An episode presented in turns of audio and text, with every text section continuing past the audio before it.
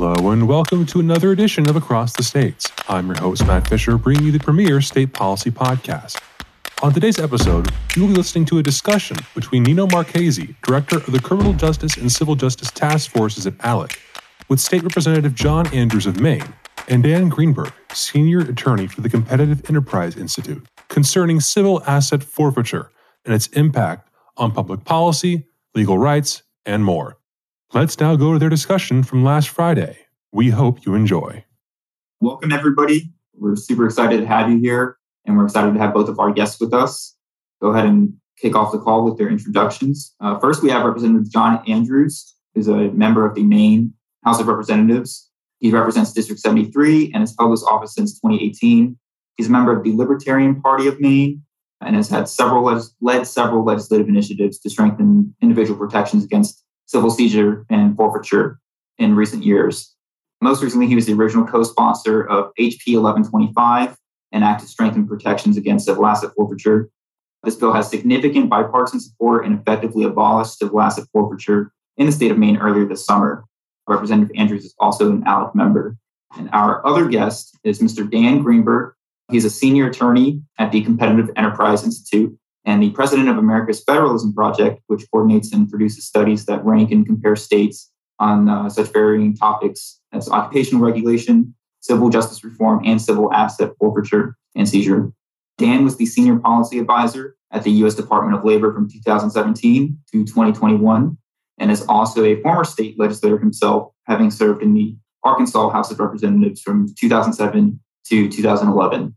Dan is also a former ALEC member and part of the reason why we put this policy hour together for everybody is because he recently published his first report at CEI covering the issue of civil asset forfeiture titled They're Taking My Stuff What You Need to Know About Seizure and Forfeiture. So thank you both, Dan and Representative Andrews, for joining us. Uh, I guess the best way to kick off this call is to just kind of lay the foundation for what it is we're talking about Dan, could you let our audience know what exactly civil forfeiture is and how it came to be and kind of how it's changed over time and got us where we're at today?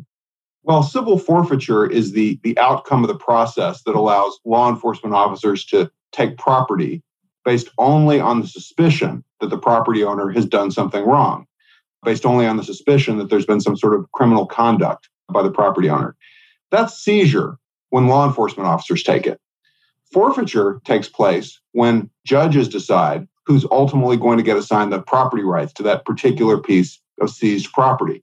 So, for instance, a, a law enforcement officer might seize cash that uh, he or she suspects is the uh, proceeds of uh, some sort of criminal enterprise.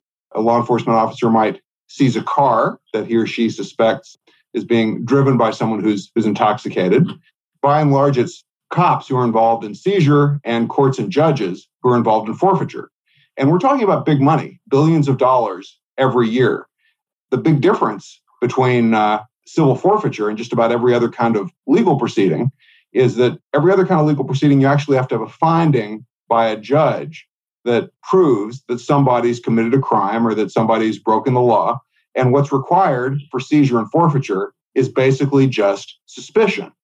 Now, civil forfeiture has its roots in what's called admiralty law, which is the law of the sea, uh, the law of boats. It has its roots in the urgent need to take action now on property before the property can be moved somewhere else. So originally, the powers of government to uh, seize and forfeit ships and goods on ships were used regularly. That's kind of the origin of civil seizure and civil forfeiture. That's because ships are, are mobile, they don't have to stay in port. But like many powers of government, civil seizure and civil forfeiture have grown over time. The war on drugs in the, uh, in the second half of the 20th century certainly contributed to the more uh, aggressive and widespread use of these powers of government. And in particular, civil seizure and civil forfeiture began to be applied more and more, not just to uh, contraband, not just to things like burglars' tools or, or drugs or, or things that it's illegal to possess, but it began to be applied to the proceeds of crime, such as money, and there, of course, you see a danger because there are plenty of people who possess money who haven't done anything wrong, who aren't criminals. That's sort of the, the 60 second history of uh, how it started, where it came from, and where we are now. Does that, does that speak to your question? Yeah, it does. It does. And these issues exist at both the federal and state levels, right? Mm-hmm. Yeah, certainly. And, you know, I, I, have not had the chance to talk to uh, Representative Andrews very much, but, you know, it's worth pointing out that he's really been kind of a hero in this respect, in that for the 50 states, there are 50 different systems. And there are, I would say, about 46 systems that are, I think, really quite dangerous because there's a large prospect of civil seizure and civil forfeiture being used to take people's stuff who haven't committed a wrongdoing. And because of Representative Andrews, he has added the state of Maine to the list of states where this practice has been really controlled and reformed so that it has much less of a chance of, of doing wrong. Adding Maine to the honor roll of states, uh, I believe Nebraska and North Carolina and New Mexico, those states prohibit forfeiture except in the criminal context, which is to say, you're not going to have forfeiture unless the necessity for forfeiture is proven in a criminal trial. You're not going to have forfeiture unless there's been wrongdoing proven beyond a reasonable doubt. So that's four states by and large that I think are doing it right, and 46 states in which the practice of forfeiture is kind of undisciplined, where I think they're doing it wrong. Right, right. Now, since it was, there's only four states that have kind of abolished this, Maine being the most recent this summer. I mean, it sounds like it has a lot of opposition uh, to it, at, or there may be like supporters of civil forfeiture. I mean, obviously, law enforcement has an interest in it. Could you explain kind of who's on the pro civil forfeiture reform side, and then who's who kind of supports the status quo of these civil forfeiture laws? Well, when you start talking about practices that involve taking people's property without ever proving wrongdoing, this is a practice that really does not appeal to most people's sense of fairness. Uh, very few people like the idea of paying a penalty by losing ownership of their property, even without a trial. Most people are aware that the standard of criminal wrongdoing, uh, standard criminal guilt in America, is guilt beyond a reasonable doubt. And so paying that kind of penalty for allegedly criminal actions without ever having a judge or a jury make that determination strikes the average person as basically unfair. Now, the difficulty is that there's a large revenue hook with respect to these programs because generally, when a state collects taxes, they go into the general fund. But this is often not the case for most civil forfeiture programs. Seized and forfeited monies, or a large portion of them, often goes to budgets directly of law enforcement officers and prosecutors' offices. And they like it that way. There's a reason they like it that way.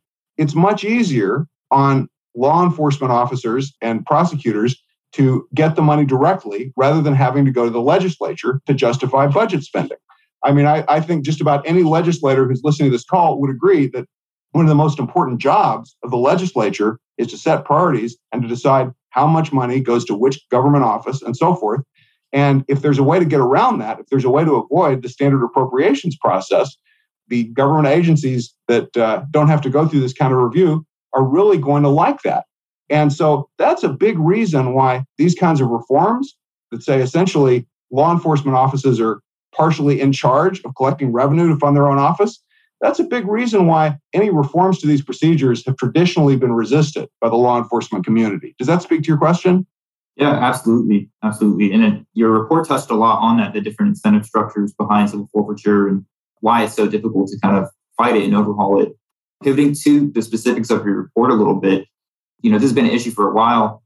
And this, I believe, was your first report that you put out at CEI. So just curious, what was the motivation for it? Well, I guess the big motivation is these powers are really being abused. And it appears that some jurisdictions have law enforcement priorities that sometimes focus on other things besides crime fighting and public safety. And sometimes there are organizations, uh, law enforcement organizations, that seem to place a heavy emphasis on revenue generation. And we wanted to write a report that speaks both to policymakers and to the general public. What I want to do is urge policymakers to view law enforcement as a regular budget item in the same way that they view all other government offices as regular budget items, because I generally think that as a matter of constitutional government, every government office ought to go through the regular appropriations process. I, I would think that that ought to be uncontroversial for any lawmaker who listens to this. And we also wanted to explain to the public essentially how to protect your own property because there are plenty of accounts that suggest that someone who's pulled over and someone who, who just doesn't look right uh, is in danger of having their cash seized by law enforcement authorities, even if it's a very small amount. And my, my tentative conclusions here we're going to get into the second report that I'm writing right now. But my tentative conclusion is that the median or typical cash seizure is in the three digits. It's under $1,000, around $900 in, in many cases, in many jurisdictions. That means that half of cash seizures are less than this uh, $900 or $1,000 amount. And so it's not the case. You know, we often hear these sort of stereotypical accounts of seizures, uh, which is to say, the law enforcement officer opens the trunk and sees, you know, three hundred thousand dollars in, uh, in, in some sort of uh, shrink wrapped uh, container. You know, and, and pretty obviously, most people who are carrying around uh, hundreds of thousands of dollars are up to something unusual. This is not the case for someone who's carrying $500 or $1,000. There are legitimate reasons for people to carry that amount of cash around. And yet, that sort of cash is often the subject of seizure and forfeiture. Yeah, I, I think your report mentioned that the median uh, cash forfeiture level was just over $1,200. Yes. And uh, so I'm, I'm currently involved in an effort at looking at public records across a number of different states. And, and as you can imagine, the median differs from state to state. But I think in some cases it's uh, very low four digits, and in some cases it's uh, it's very high three digits.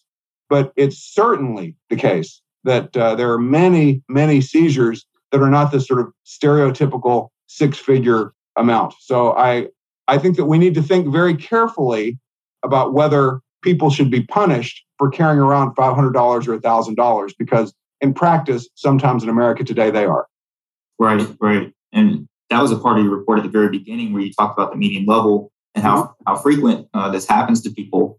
And to me, that kind of got me thinking, well, it doesn't sound like anybody who's a victim of, you know, civil seizure would be motivated to go fight for their property, uh, given the lack of protections that they have uh, for such a low amount, given the court costs and all that. This is an initial thought I had, and then later in the report, you dive exactly into that. Could you talk a little more, more about the incentive structures around yes. how this how this works and, and beyond the initial constitutional issues with civil seizure, the bigger parts of the litigation process? Yeah, so I, I, think that there are there are several reasons why we've already touched on some of them, but I think that there are several reasons that uh, civil forfeiture, as it's practiced today, raises serious concerns about fairness or comportment with due process of law. And of course, we've already talked about what I guess what I think of as, as the biggest one, which is you're paying a price just for carrying around your own property, and you never face any proven allegation of wrongdoing. Now, again, relatedly to this issue of small sizes of forfeitures, my tentative research suggests that about 80 or 90% of victims of cash seizure never show up in court to contest the, uh, the confiscation of their property. And as you know, if you don't show up in court, you automatically lose. And I've heard advocates of forfeiture, people who like the system the way it is, argue, well, you know, the reason that these people don't show up in court is because they know they're in the wrong. And everybody knows that these people are in the wrong. And so there's really no reason for them ever to go into court. And I have a different explanation of this, which I'd be happy to discuss if there's time. But the bottom line here is that 80 or 90% of parties never even show up in court. And so there's a major fairness and access to justice problem. And just to add on to that, if I have a minute or two more, the big problem here is that if you suddenly find that you're the victim of, say, a $1,000 uh, forfeiture, it's certainly within your rights to go to a lawyer and say, look, I need you to represent me so I can get my money back. It's quite likely that the lawyer will say, I'd be happy to represent you. I'd be pleased to represent you. My fee is going to be $2,500. So you're going to be in the position of having to pay somebody $2,500 to get your $1,000 cash back. You know, it's not like we have loser pays, right? It's not like we have fee shifting. So you're just going to go into the hole for a lot of money to get a little bit of money back. So it's really kind of irrational in many cases for someone to pursue the loss that they've faced because of forfeiture. Now, if we had a situation where the typical loss from forfeiture is $50,000 or $100,000, it makes a lot of sense to pay a lawyer $2,500 to get your stuff back. But if we have this epidemic of small forfeitures, you know, three figure forfeitures or whatever, as, as we've discussed before, then you can understand why there's a major access to justice problem. That's a whole different problem of, of fairness. And you can understand why most people are just not willing to show up in court and they're willing to accept a default judgment. Right. Yeah. That seems like a huge barrier, you know, for people that are wrongly targeted by these laws to access their property again.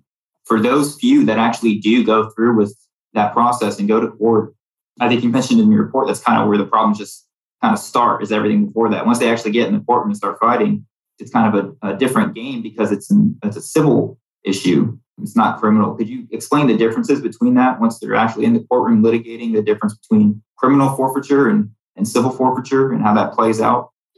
Well, that's probably, I mean, I could probably spend a whole hour on that, but I will I will name one really big difference.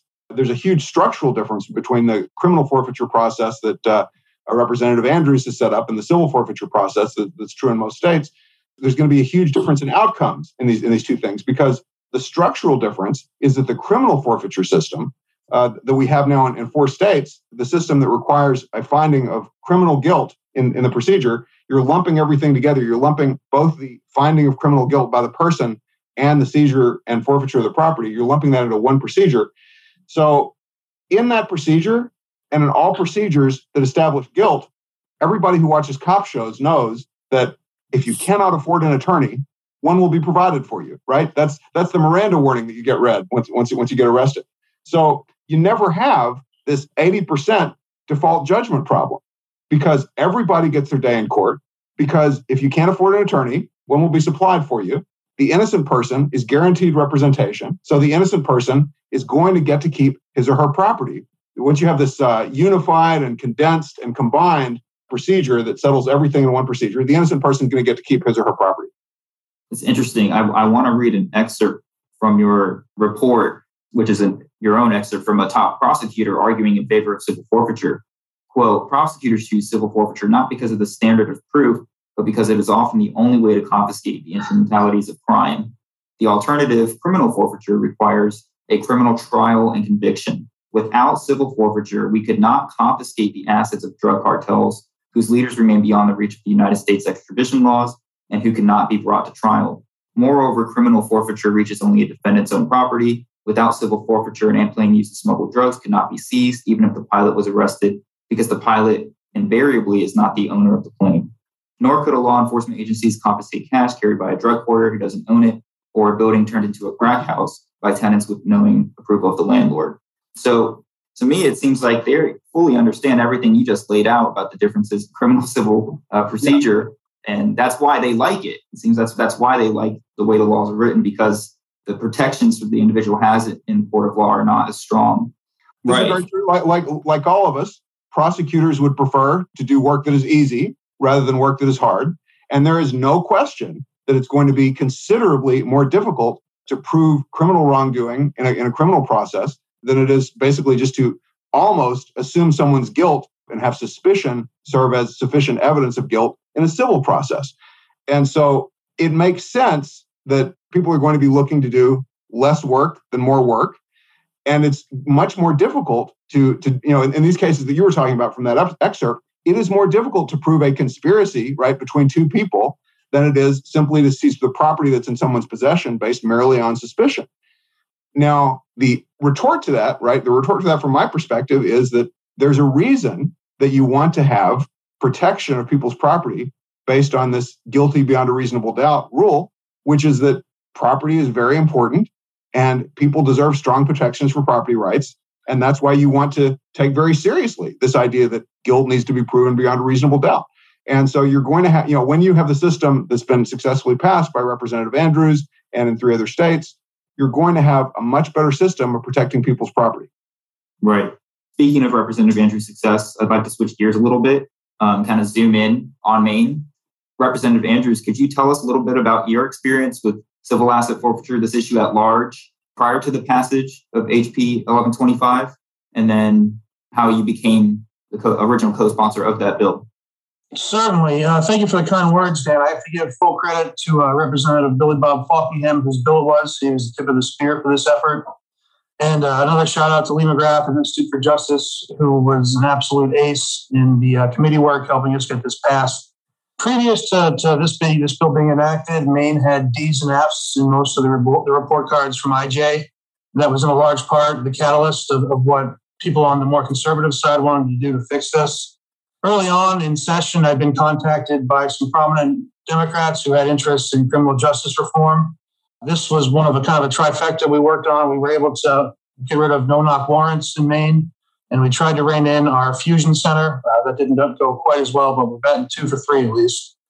Uh, the process for this, like I said, having Lee as an expert in the committee to kind of talk about the technicalities because it was in judiciary where most of the uh, the members of that committee were lawyers. He could speak their language and kind of break it down through the statutes was incredibly helpful. And once we got to the floor, this, uh, this passed the Senate. Unfortunately, our first try in the House, uh, they moved the majority ought not to pass. And luckily that failed. So we had to come back and move the minority, which was a pretty awesome moment for those of us who had worked on it. It was late at night and we actually got it through. Fantastic. And I understand that uh, this wasn't the first bill that you introduced on the issue. There was at least one other. Talk a little about how those differed from this bill. Certainly, certainly.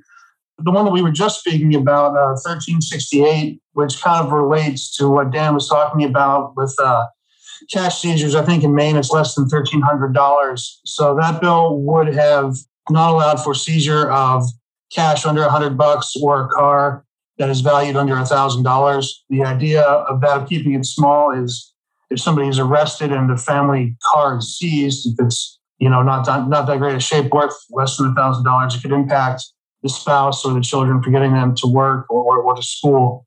That bill, unfortunately, failed, but it was unnecessary, seeing as that we moved from civil forfeiture to strictly criminal, which was kind of all encompassing of everything else. The other bill that I put in uh, was in collaboration with IJ again, trying to improve reporting and accountability to kind of improve our, our report card with them. And that was also incorporated into the big bill where now all forfeited property has to be listed publicly on the Department of Public Safety's website. Previous to that, uh, it was kind of hard to find that information. So going forward, we're hoping it's a lot more transparent for the citizens of Maine. Right. And you mentioned shifting the law rather from civil forfeiture requirements to criminal forfeiture requirements. I understand that's what you did with this bill that passed in June, um, 1125. How exactly does that work? How does that eliminate civil asset forfeiture? And why was that the route you chose with this most recent bill? It requires a conviction uh, for involved property to be forfeited. It also prohibits uh, the transfer uh, or referral to a federal agency and again, it requires the reporting of all seized property uh, publicly on the, the Department of Public Safety's website. Great, great. And it had significant bipartisan support uh, from what I can tell in both chambers. Did you have any large political obstacles or what, what were your biggest issues, if any? And, very, very similar to what Dan was talking about. Kind of the, the, the people who are used to the status quo were against it as they usually are. Uh, but it was nice. I mean, in politics, everybody loves a good political food fight every now and then, but there are certain issues where left, right, and everything in between can agree. And I really found that last session, criminal justice reform was a big part of that. And common sense stuff like this, you know, don't hurt people, don't take this stuff, has broad appeal to, to people from all walks of life and political persuasions. That's great. And I mean, at ALEC, we, we love seeing, you know, bipartisan support on issues like this. I think it was very cool uh, to see that pass in Maine and have you added to the list of states that have uh, abolished these laws to better protect individuals' rights. Uh, Representative Andrews, what would you say state legislators need to know about civil forfeiture issue at large? Uh, if you're trying to get this this passed and enacted in your state, I would definitely get in contact with an expert like Dan or uh, Lee McGrath at IJ, who's very accessible, very helpful. Uh, I found that having them in our corner to kind of really understand the issue on a technical level went a long way with convincing people who, like I said previously, are lawyers. If they're on judiciary, usually they are. And again, finding that, that sweet spot in the Venn diagram where you have crossover appeal for issues.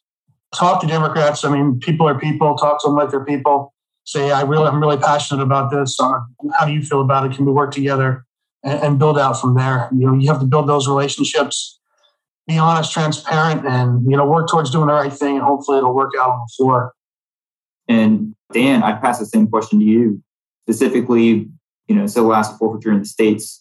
What specific issues do you think state legislators need to know about this?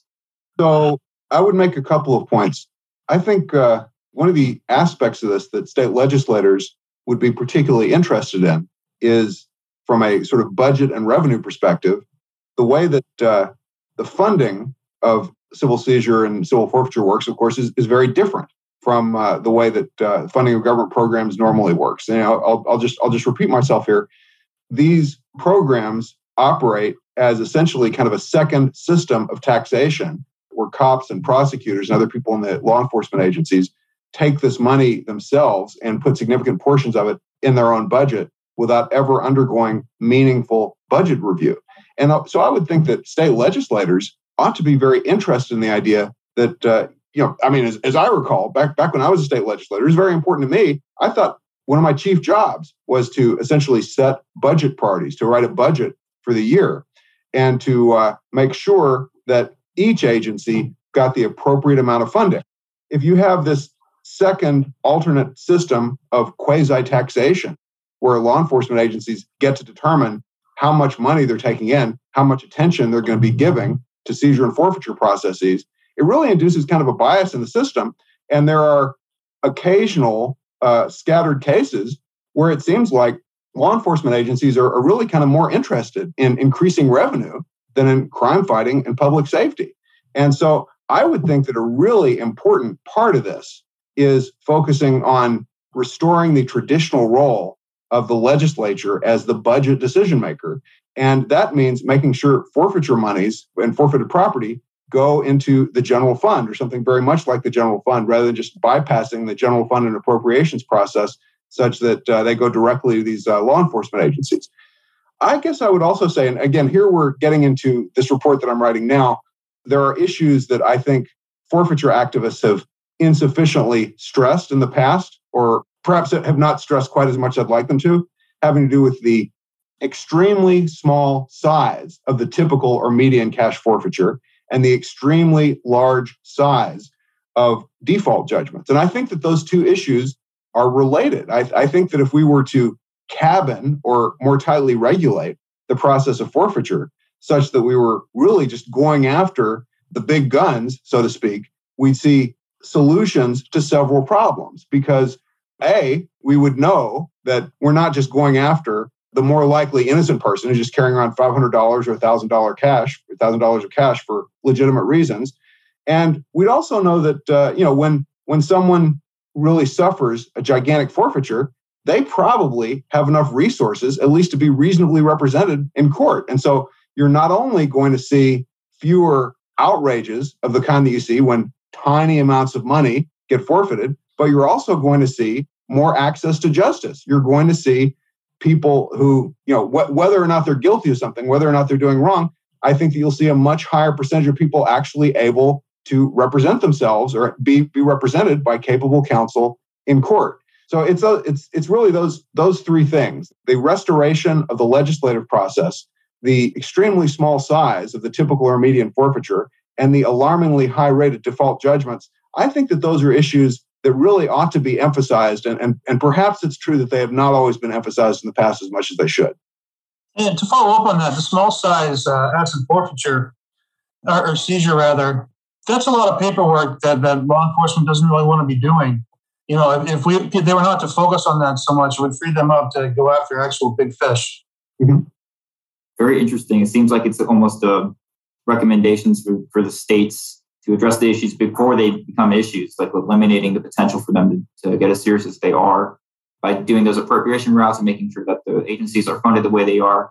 Because from that way, you're you know eliminating that incentive for uh, whether it's prosecutor's office or uh, law enforcement agencies to more or less abuse uh, the laws and seize people's property. I, I agree with that, and perhaps I'm at fault for not saying I think the, the most important reform we, we've already discussed this a little bit, of course. But the most important reform is one that uh, Representative Andrews has already helped pass in Maine, which is to change the civil forfeiture process into a criminal forfeiture process, which is better on grounds of uh, judicial economy because instead of a number of different proceedings, you just need to have one proceeding.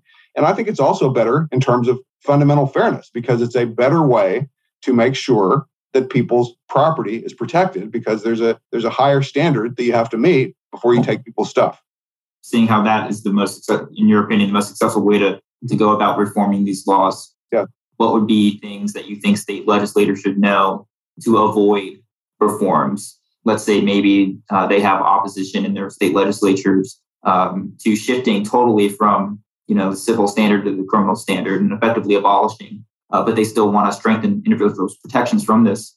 What's a way that they should do that or a way that they shouldn't do that?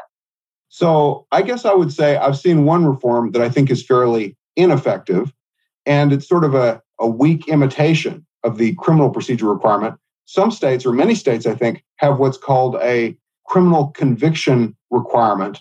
And what that means, it's difficult to generalize because it has slightly different forms in several states.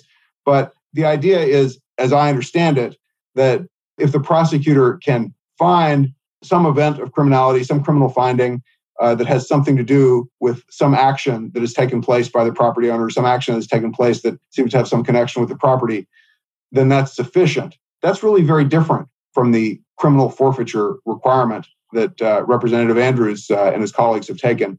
So that criminal conviction requirement is a very weak substitute. And I've seen people, in my view, mistakenly claim that, oh, this is going to lead to the end of civil forfeiture. It's going to stop the danger of civil forfeiture. The statistics, to my mind, demonstrate that these criminal convictions, criminal conviction requirements, really have little or no effect on the scope and the nature of forfeiture. Although I, I, think that there are sort of do-gooders who are who are interested in uh, creating this reform, it's my judgment and my experience that it has very very little effect, and so I would be extremely cautious about about putting any resources into that prospect. Dan, I wanted to give you the opportunity. If there's anything else in your uh, report that you kind of want to dive into or highlight, I know you did a great amount on the uh, litigation issues. Uh, is there any anything specifically that you want to talk about or point to a little more? So I guess I would just say that uh, you know the, the Constitution is not a self-executing document. I think it's very helpful for people to know what their rights are and to uh, exercise their rights. And what I what I tried to do in this report, and particularly in chapter two, is to give people kind of an account of what they're allowed to do and, and what they're not allowed to do with respect to uh, dealing with law enforcement officers who want to search them or search their car or take their stuff or something like that.